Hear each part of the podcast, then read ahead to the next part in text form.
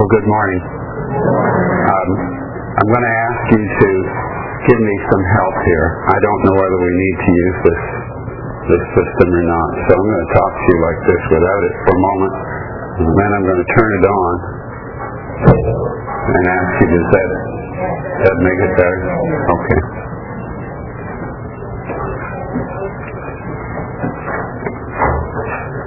Uh, just a couple of housekeeping things before we get started. Uh, there are some stairs just go down around the sides of the curves of the outside of this auditorium. And uh, downstairs in the basement floor, there's a wall that has some lockers on it and a Pepsi machine. Just to the left of the Pepsi machine is the women's washroom. And to the right of the lockers is a men's washroom. And if you need to take advantage of those facilities at any time, please feel free to get up and walk out and do so. Don't you have to sit here in agony until the end of the period. Sometimes, you know, our body doesn't always uh, cooperate with what we would like it to do in terms of our head. So please feel free about that. Secondly, uh, much of what we are going to try to share with you this, week in five days uh, was presented under a different title many years ago at Texas Bible School when I um, was privileged to be there and share a series of lessons under the title Six Days with the Master. This is not a, a repeat of that series, but a great deal of the material that we'll look at was taken from that. So if you were there and you heard that, and you want to get up and leave and go hear something new, please feel free to do so.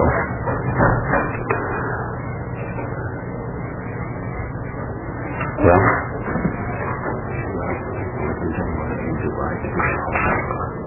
yes.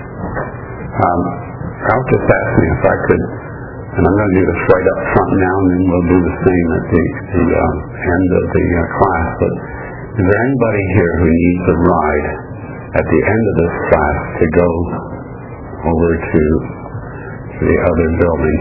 Um, and we'll need to do that. That just helps him be able to figure out his logistics. Okay. Um, this morning, what we would like to do is try to begin by stretching your mind a little bit. I know that's not easy for any of us first thing in the morning. But um, I would ask you to try to imagine things that we really cannot grasp because we want to set a scene. We want to set, before we actually get into looking at some samples from the ministry of Jesus, and this may take most of this, this first period, we want to set a framework for us to look at this. And the framework is going to be with respect to the purpose of God. So for the first uh, 15 minutes, probably, I'm going to want to talk to you about some things that I put on this board yesterday afternoon just to try to save us a bit of time.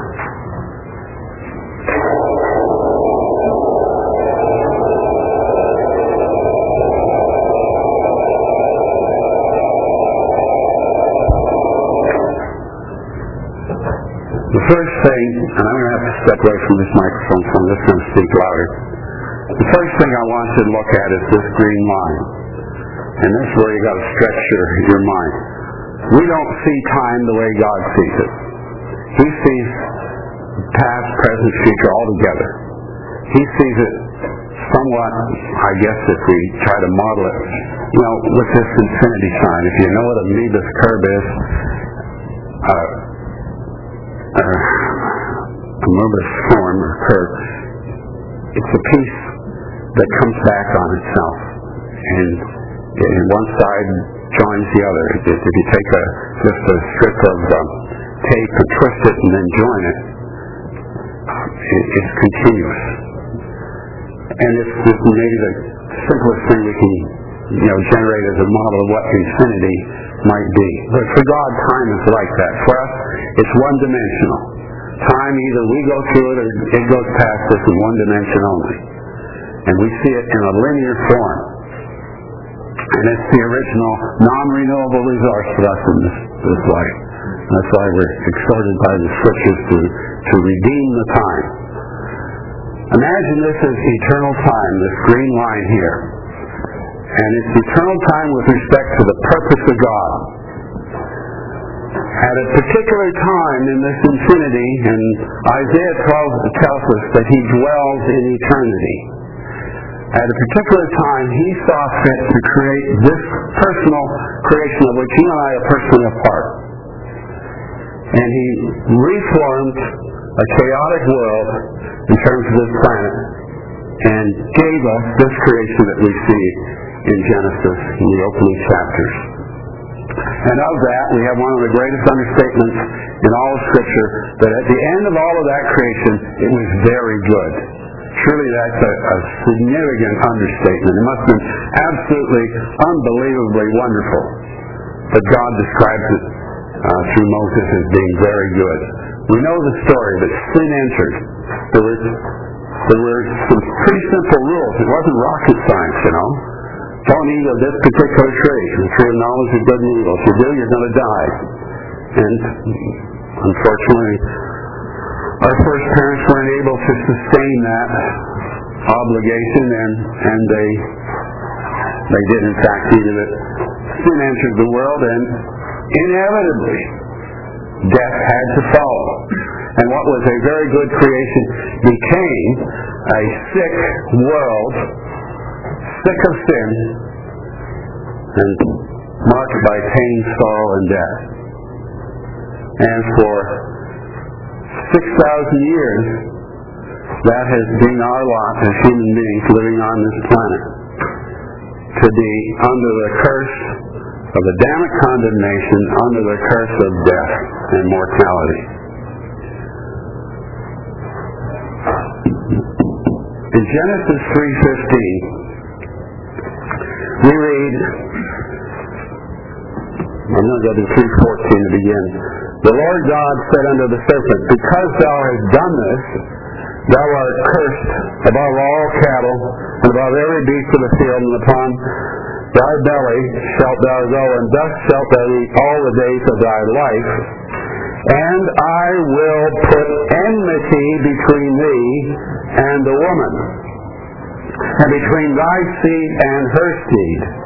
And it, that is her seed, shall bruise thy head, and thou shalt bruise his heel. And it was his first declaration of the gospel of salvation in the most succinct terms possible. That what had happened here would not prevail. It would only for a period of time. But God is absolutely declaring war against Amalek, war against sin. And he's indicated that the day will come when the serpent and sin and death and all that that comprehends will be annihilated by the seed of the woman. And we know through the promises that he made unto Abraham and the endorsement of those to David and the Apostle Paul's under the Spirit interpretation of those things that the seed promised was not only multitudinous, but in a very, very specific sense was singular to Christ, to Jesus, born of Mary by the Holy Spirit of God.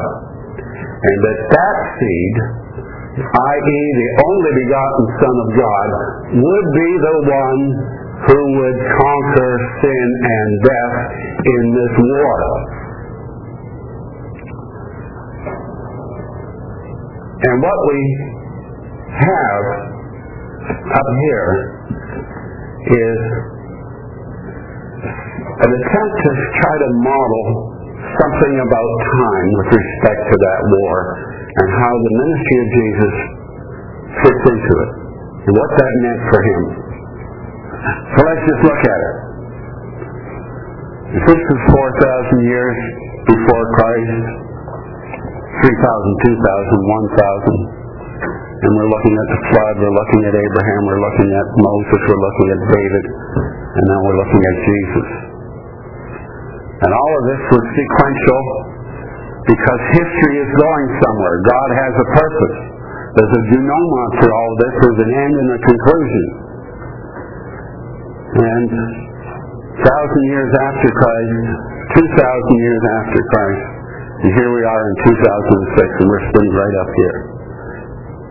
And we're in anticipation that we are on the threshold of a thousand years of healing of this sick world of sin, pain, sorrow, and mortality. When you look at the ministry of Jesus, you cannot escape the focus on time and the crucial nature of time. The world was in anticipation, we are told, about this birth. Israel was aware, those who were at least spiritual, of the prophecies of old. They were aware of Daniel's prophecy of the 70 weeks, and they were in anticipation that Messiah would be born in this period. And we see Anna and Simeon as examples of that. And we have the record in the Gospel, particularly Matthew, Mark, and Luke, and especially Luke, of the precision in time of the coming of Jesus and of his birth during the reign of Caesar Augustus and going to Bethlehem for the census and his birth in Bethlehem, the city of David. And we have in the gospel record at the beginning a very, very short and not really very explicit statement about his early years. But we know at the birth of Jesus, God saw fit to lighten up the heavens in Judea with not one, but a host of his angels. And a host could be any great number. This was the long-awaited promised seed of the woman. This was the one of whom Isaiah prophesied that he would come. This is the one that so many of the prophets had prophesied. This was the one that was, was foreshadowed in the life and service of Moses.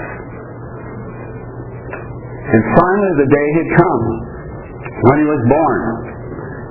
And, you know, we read those words of Luke so, so glibly sometimes. And we just take this, you know, as a quote-unquote Christmas story. But think about that for a minute. When else in all of creation had God saw fit to reveal to men such a glorious sight as the heavens filled with a heavenly host singing praise to God and glory to God in the highest? Never.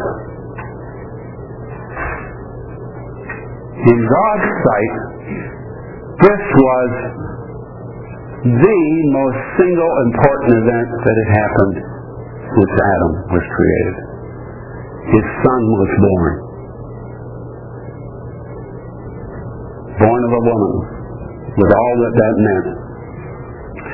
And his life, by the grace of God, lasted only in this mortality, in this flesh, some 33 and a half years. Luke tells us that he being about 30 began his ministry.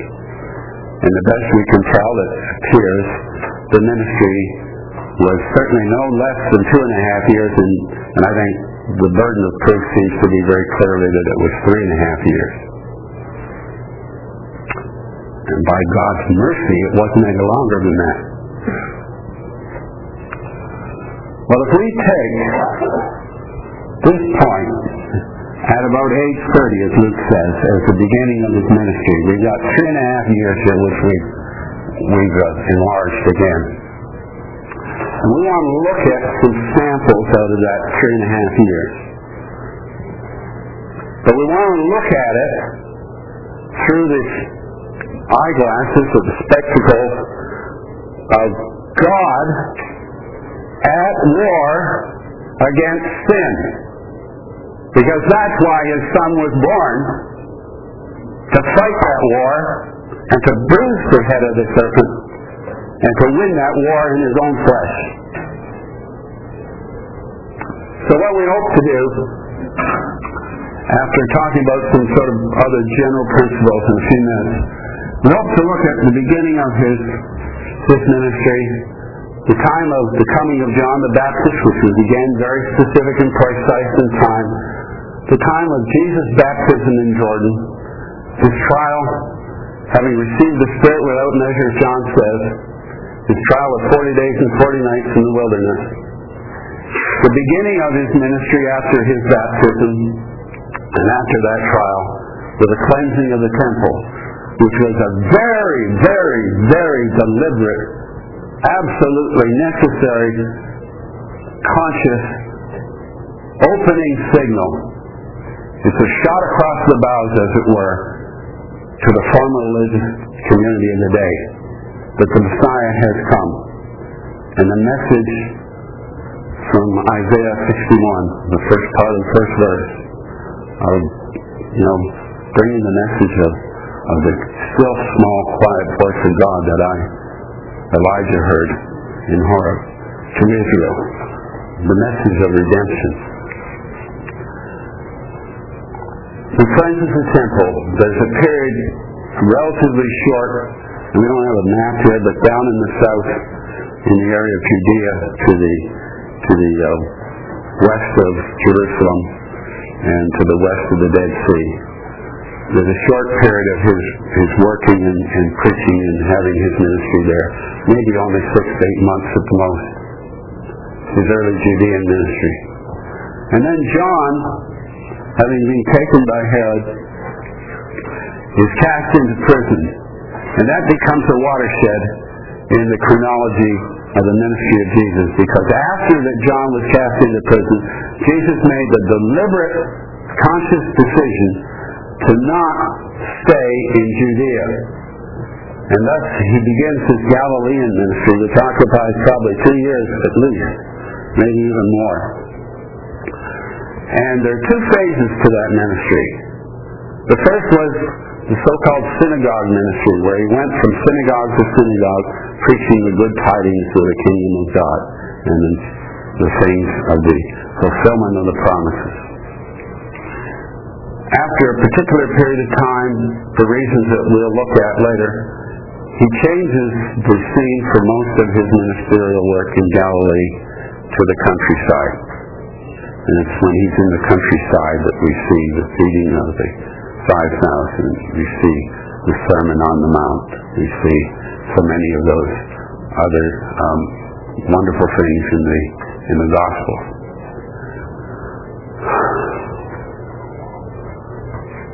I put Perea and Judea here. Perea was the area in the south across from the Jordan in Gilead basin and also in the Jordan Valley. In the latter eight months perhaps of his ministry, Jesus worked in that area. And also in Judea in the very latter part, the last few months of his ministry. I want you to turn to Luke 9.51.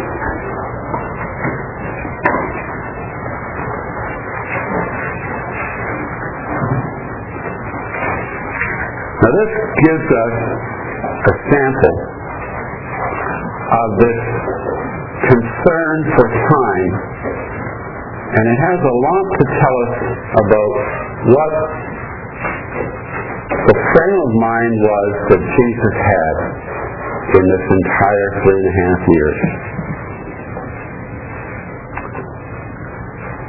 And it came to pass when the time was come that he should be received up, he steadfastly set his face to go to Jerusalem. He knew without any shadow of a doubt, no equivocation whatsoever, that the time was rapidly approaching when he would have to submit his life to the hands a wicked and hypocritical generation. And all that faced him there. We'll look at this a little later on. But it's a great example of the fact that this didn't just happen. It didn't just kind of unravel and come to a conclusion kind of by accident. Jesus knew absolutely clearly before he ever began his ministry what lay ahead of him. And I say again, by the grace of God, it was no more than three and a half years. And I think we'll see why it was that way.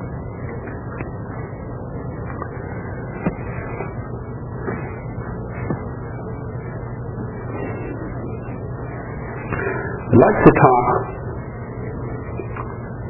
well, we didn't quite finish up there.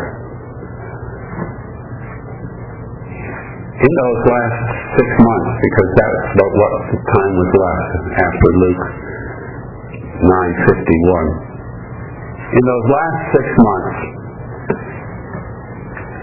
the confrontation that we will see was there from the very beginning between himself and the Pharisees and the Sadducees and the Sanhedrin and even the servants of Herod, the Herodians. Those confrontations continued and intensified and intensified and intensified.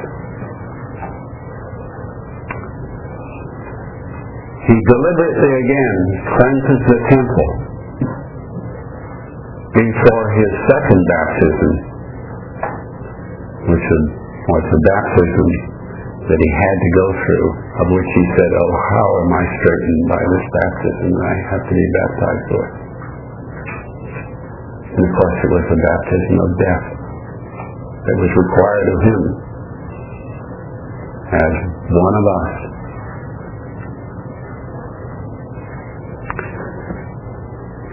I'd like to ask you to turn now to the letter to the Hebrews.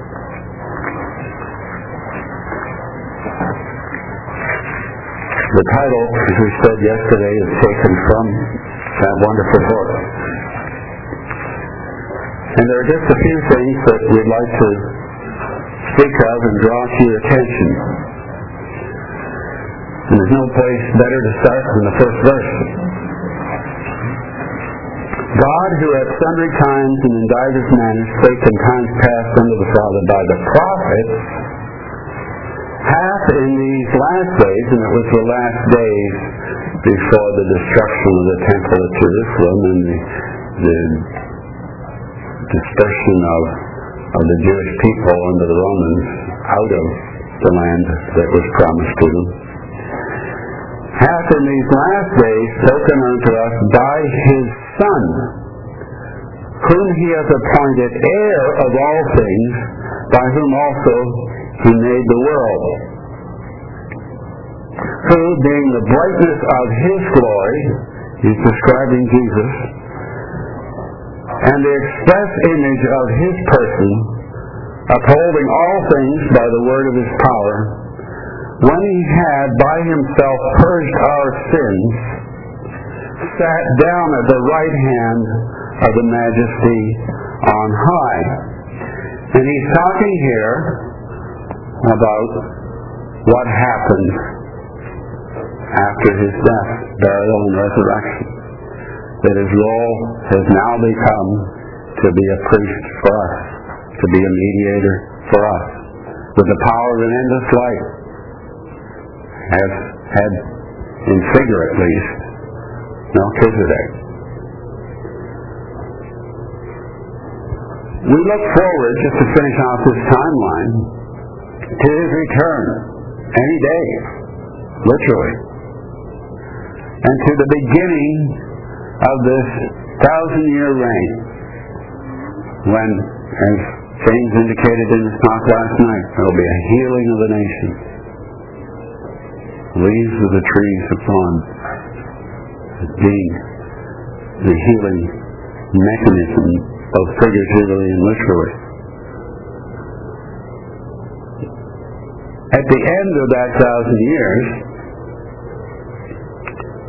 we're told in 15th of Corinthians that the last enemy that will be destroyed will be death, and then the Son will deliver up unto the Father the kingdom and become its most perfect subject to the Father. Death will be swallowed up in victory. God will again be all in all because He's not all in all in this world, this sick and dying world of sin. And His pleasure for which creation was made, you read the last verse of the fourth chapter of the Revelation, and we're told very clearly, all things were made for His pleasure. And we're told by Jesus himself during the three and a half year period, fear not, little flock, the Father's good pleasure to give you the kingdom. And ultimately, we're looking for, after this last thousand year day, the time when the glory of God will fill the earth as the waters cover the sea. And God will be all in all. And He won't be thwarted. And we rejoice in that. His pleasure will be realized. And if by the grace of God we are blessed to be part of that new order, to live eternally with Him, as Brother Ted Evans said in his prayer this morning, we only dimly grasp these things. Talk about seeing through a glass darkly. We have, at, at our very best, we can't really conceive of what that's going to be. Well, we want you to keep that that paradigm, because this will probably come off tomorrow, in mind. That from here to here in these three and a half years, Jesus understood without any equivocation what his destiny, what his responsibility, what his job was. And it was to obey his Father without fail.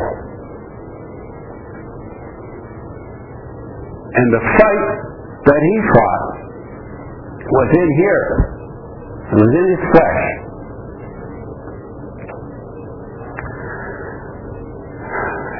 Years ago, I had the pleasure of hearing Brother Harry Tennant talk about this. When he made the point that in this day and age, and it's understandable, I mean, we're excited about what's happening in Lebanon, and surely we should be. And we're looking forward to, you know, fulfillment of prophecy. And how, how is how is it going to work out with respect to the nations round about, with respect to the, those, you know, in Lebanon and in Syria and the, the, the Ishmaelites? How is it going to work out with respect to, to Gog and the Gogian host and all of that that has been, you know, at the core of what we believe for all these these years, since John Thomas made it so explicit for us. Praise be to God for that. And we get caught up sometimes talking about the battles that are going to come in the near future. And, you know, where are we in relation to that? And we think about those battles. We read, you know, Ezekiel's prophecy. We read Zechariah. And we spend a lot of time on that, and that's good. I'm not negating that for a minute. But the point that Brother Harry Tennant made years ago that so impressed me was those battles pale into insignificance compared to what happened here inside the mind and heart of Jesus. Those battles pale into insignificance because He's won the battle. He is the first fruits of the new creation. He has the power of an endless life. He has the power of the universe at his hand. and those who are with him will be blessed to be part of all of that. Against that, what are, what are the armies of men? Nothing. But in his life, and in, in all his life, but in particular the stresses and the challenges of those three and a half years, the battle was there every single minute. And it was the battle of Genesis 3.15 against sin. And where sin resides in its own backyard, right here in the flesh and in this mind. And not once, not for a moment, did he ever give place to that. And so I would ask you to stretch your minds, as it were, and to think of those three and a half years as God's war against sin in His purpose, focused in His Son, that it might be one in His Son. It was one. And that's why we're here. Let's go to Hebrews again. We're told that God, who at sundry times and divers manners spake in times past unto the fathers by the prophets, hath in these last days spoken on us by his Son. I'm going to ask you to make that these last days of Gentile times. This is such a marvelous book because it's so sequential and it's so logical and it's so tied together. You know, there's a proposition and then a conclusion. That's the conclusion for the first chapter? Well, go to the first verse of the next chapter. If God has spoken unto us in a special way in the ministry of His Son as we look at His ministry in the Gospels, and it's the Son of God, not just any prophet, but the Son of God who is speaking to us in this study. What should we do? Therefore, or given that circumstance of such a privilege of having God's Son speak to us through His words in the gospel, therefore we ought to give the more earnest heed to the things which have heard, lest at any time we let them slip. Later on, that same message is repeated several times in this letter to the Hebrews. See that you refuse not him that speaketh. There's another phrase about listening to Jesus. Well, let's look at the second chapter. Verse 9.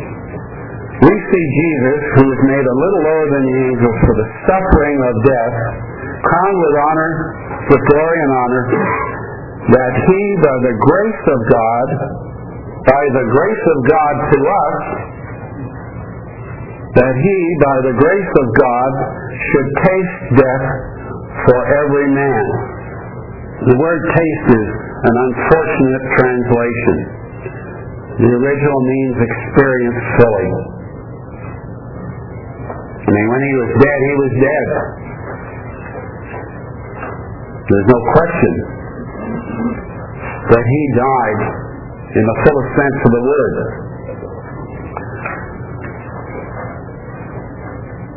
For it became him, for whom are all things, and by whom are all things, in bringing many sons unto glory,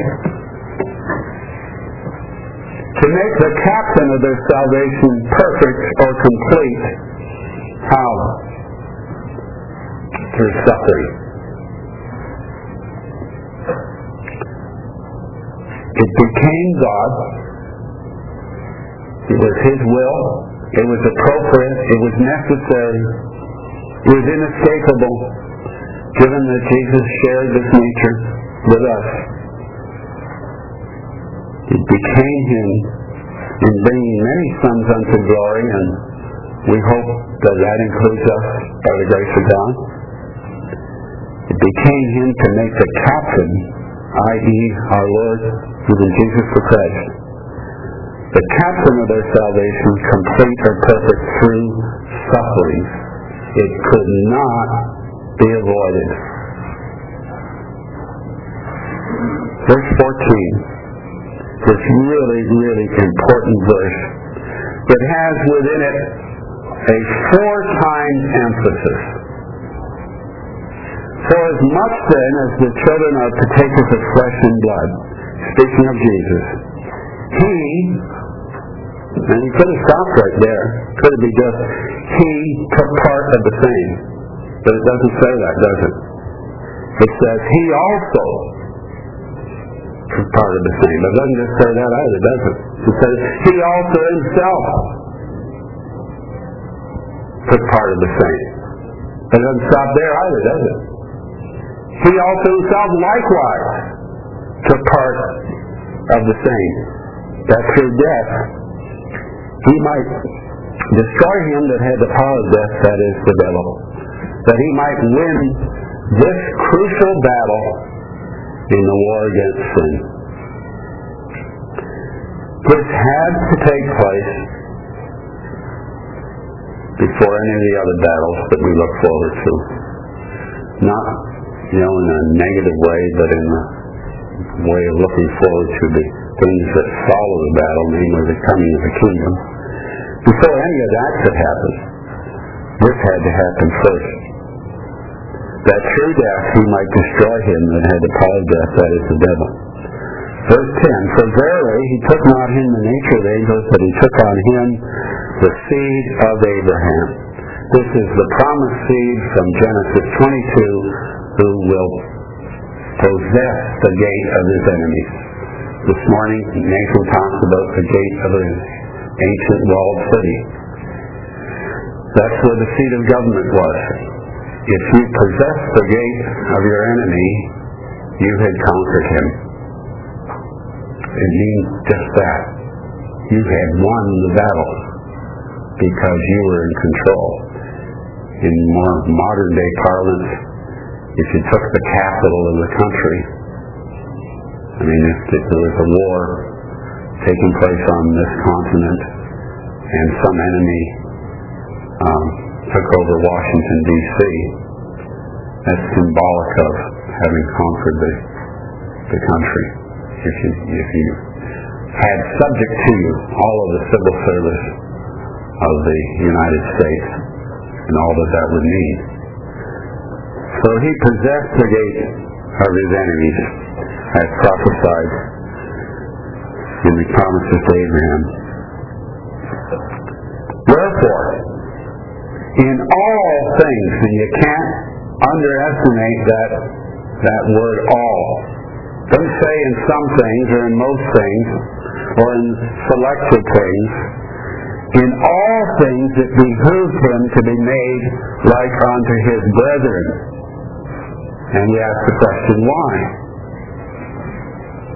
That he might be a merciful and faithful high priest in things pertaining to God to make reconciliation for the sins of the people for that, and this is the explanation, in that he himself has suffered being tempted or tried, he is, and I'm going to insert this word, therefore able to succor them who are tried or tempted.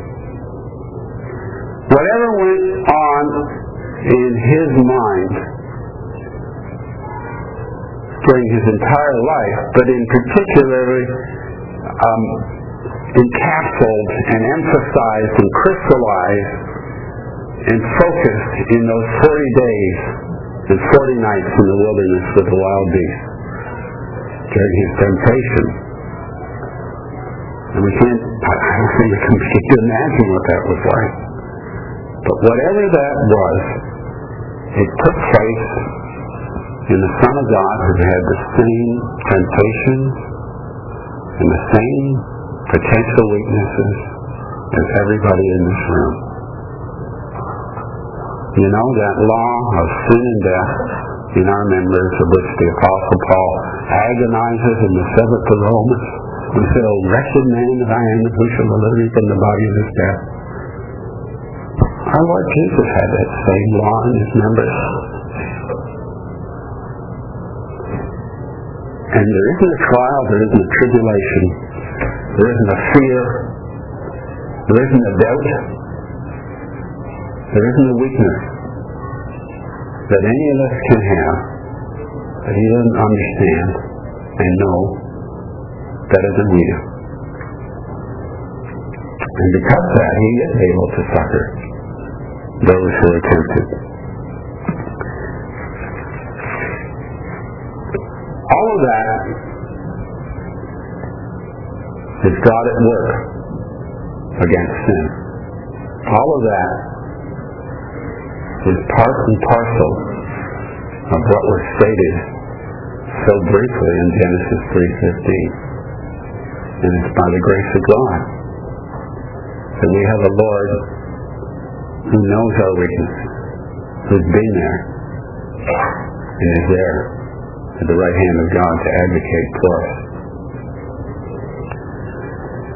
And therefore, the writer to the to the uh, Hebrews goes on to say,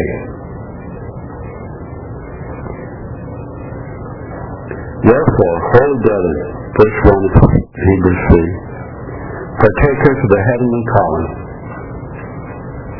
That's us, Are grace of God. Consider the apostle and high priest of our profession, Christ Jesus, who is faithful to him that appointed him, that is, to his Father, as also Moses was faithful in all his hosts. Verse 14 of the fourth chapter.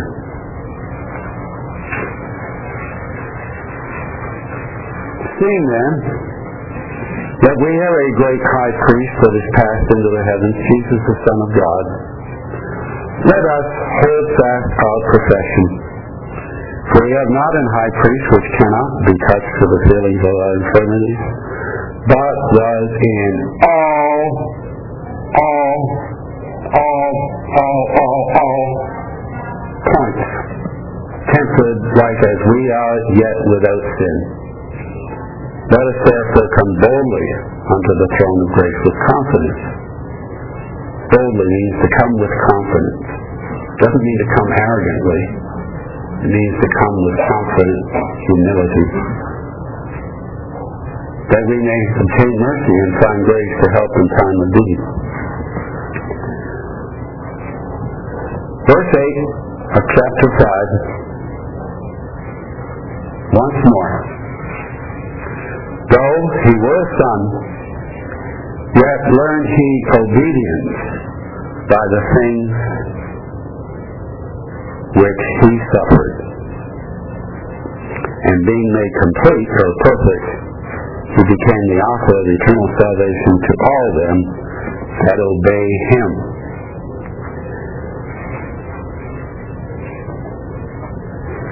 If you go for a moment to the first chapter of Ephesians,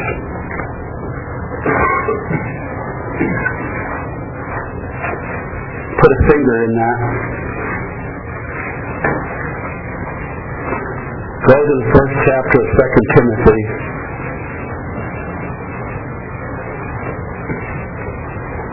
Put a finger in that and just probably a page over in your Bible. Go to the first chapter of Titus.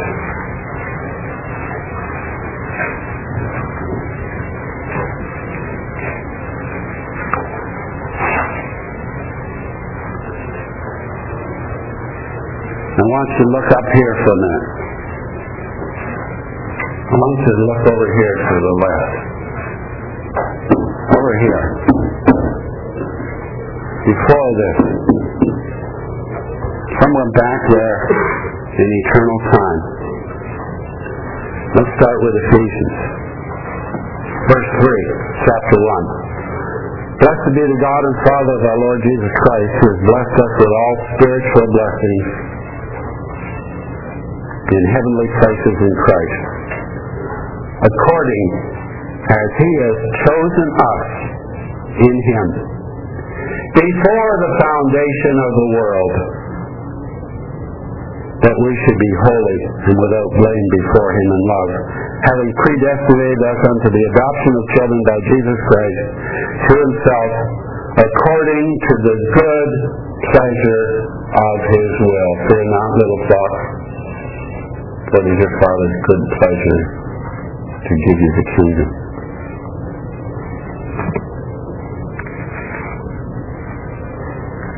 Chapter of Second Timothy.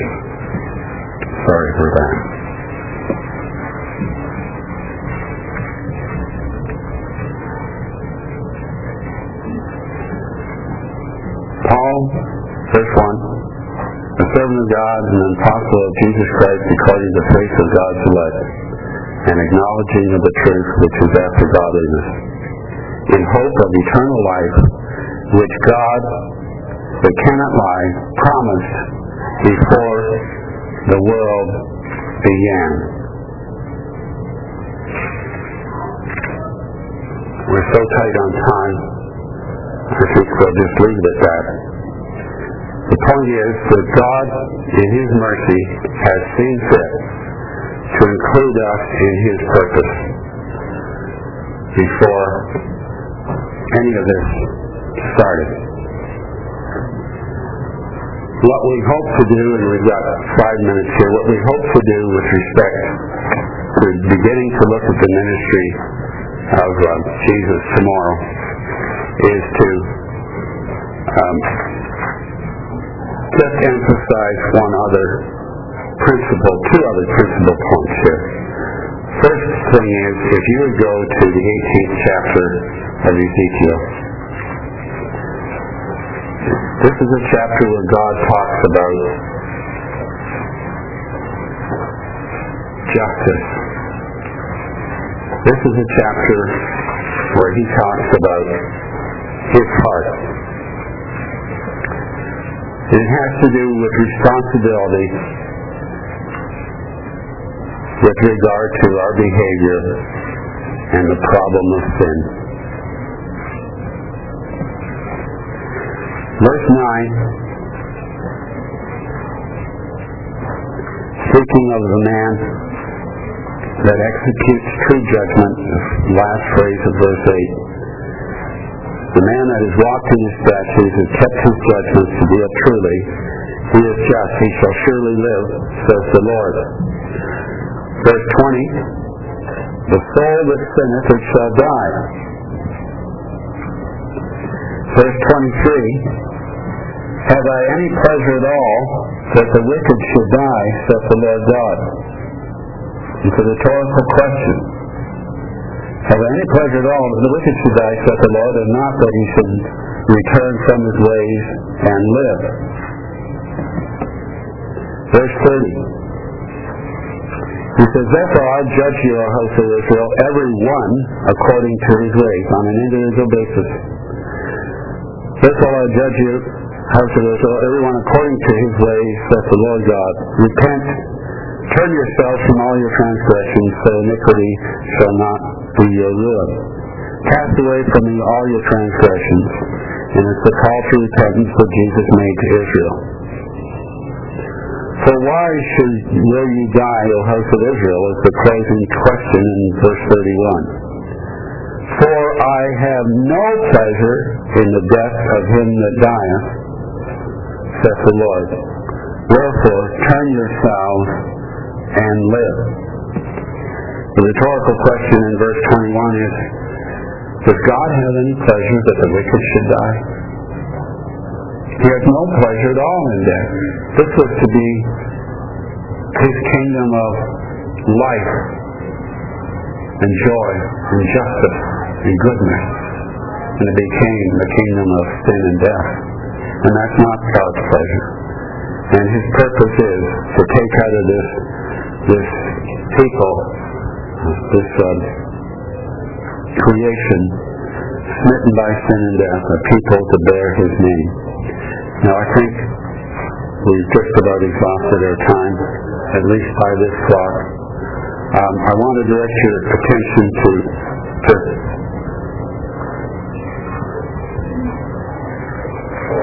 three things. If you could turn, and we're just going to read these, these scriptures, and we'll talk about them tomorrow. If you could turn to Genesis 18.